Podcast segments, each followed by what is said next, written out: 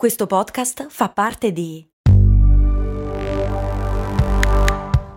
Voice Podcast Creators Company.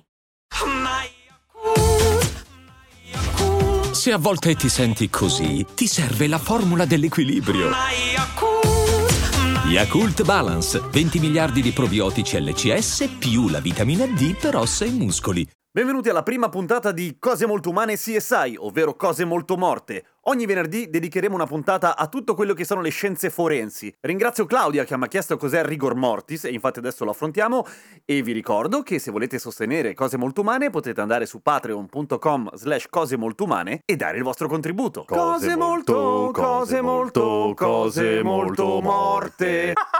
Ovviamente quando si parla di scienze forensi si tratta di dover determinare la morte di una persona quando le circostanze della morte non sono chiare, ok? Quindi non qualcuno che muore in ospedale o muore di malattia, ma quando viene trovato un cadavere. E la prima cosa, la cosa più importante per dare inizio alle indagini è iniziare a dare un time frame, cioè un ambito temporale in cui è avvenuto il decesso. Ovviamente non è possibile darlo al secondo, però intanto si può avere un'idea dell'ora più o meno in cui è accaduto. Questo ovviamente quando si tratta di morti ritrovati entro qualche ora dal decesso, nel senso che dopo che passa un po' di tempo sono altre le dinamiche che entrano, per esempio la decomposizione, il grado di decomposizione, il numero e i tipi di insetti che si stanno sviluppando sul cadavere, soprattutto se si trova all'esterno, eccetera, ma questi sono altri discorsi che vi racconterò più avanti. Ma quando si tratta di un corpo ritrovato in relativamente poco tempo, sono quattro i parametri principali. Il primo è il pallor mortis. Per quanto non ci facciamo caso, il nostro colore, il colore della nostra pelle è molto determinato dal fatto che nel nostro sistema cardiocircolatorio gira un liquido piuttosto scuro, cioè il sangue, ok? E quando il nostro cuore smette di battere, il sangue smette di scorrere, per cui si svuotano i capillari superficiali e la pelle diventa di un colore più chiaro. Ovviamente questo si nota di più nelle persone con la pelle di colore chiara rispetto a chi ha la pelle nera, ma comunque si vede. Il pallor mortis è il primo di questi fenomeni che si presenta e inizia a succedere tra i 15 e 30 minuti dopo la morte. Di rado quindi viene considerato un parametro a meno che non venga ritrovato immediatamente dopo il cadavere, dopo la morte intendo. Il secondo è l'algor mortis, ovvero la temperatura del corpo. Noi esseri umani, come tutti i mammiferi e tutti gli animali a sangue caldo, siamo omeotermici, vale a dire che il nostro corpo si sbatte per mantenere sempre la stessa temperatura, che di solito è intorno ai 37 gradi appunto. Nel momento in cui moriamo, iniziamo banalmente a raffreddarci. Uno degli ultimi luoghi del nostro corpo in cui la temperatura si abbassa è il fegato e spesso la temperatura, quando è passato troppo tempo, viene preso proprio con una sorta di termometro sonda che viene infilato nel fegato, però generalmente non avviene così. Generalmente Generalmente, ed è quello che non vi fanno vedere nei film, per fortuna, di solito la temperatura di un cadavere viene presa rettalmente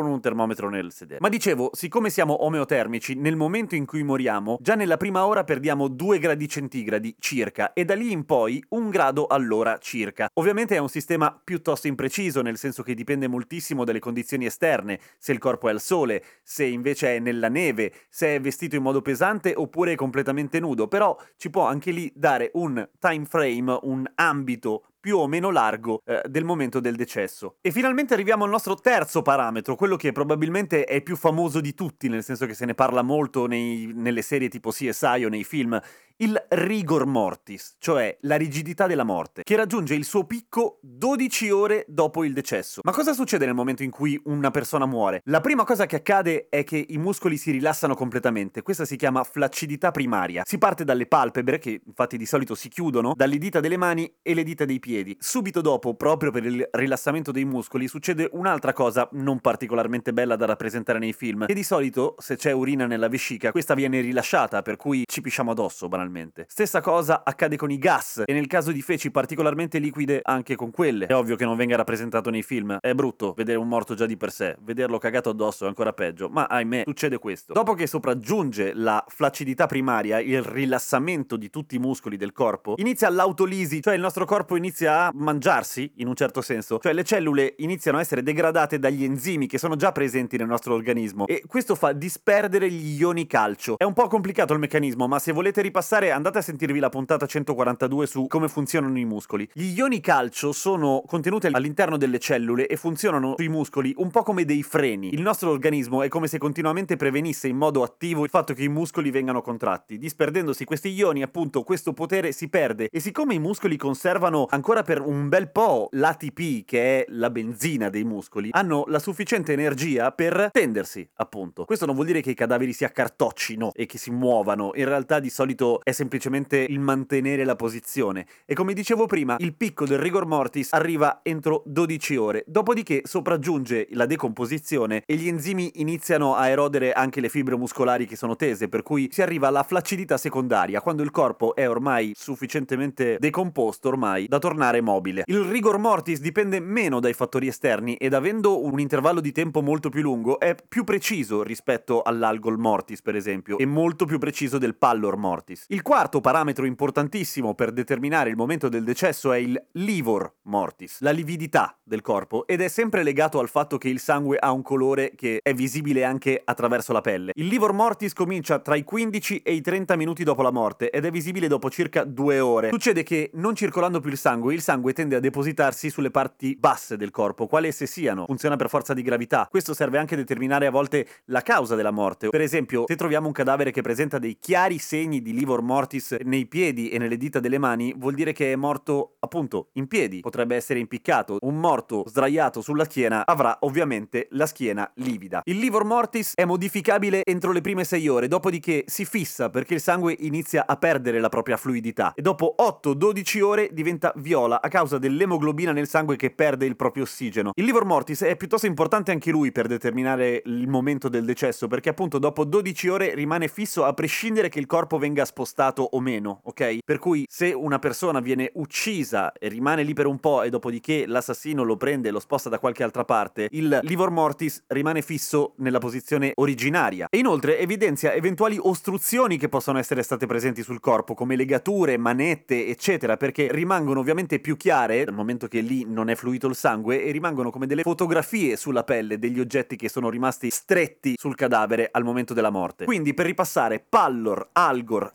rigor e livor mortis, ovvero il pallore, il freddo, la rigidità e la lividità. Sono questi i parametri che ogni anatomopatologo sulla scena del crimine, ogni investigatore guarderà per iniziare a capire quando è morta quella persona. Cose molto umane torna domani, cose molto umane CSI venerdì prossimo. Vi ricordo di andare su patreon.com per dare il vostro contributo. Vi abbraccio. Ciao.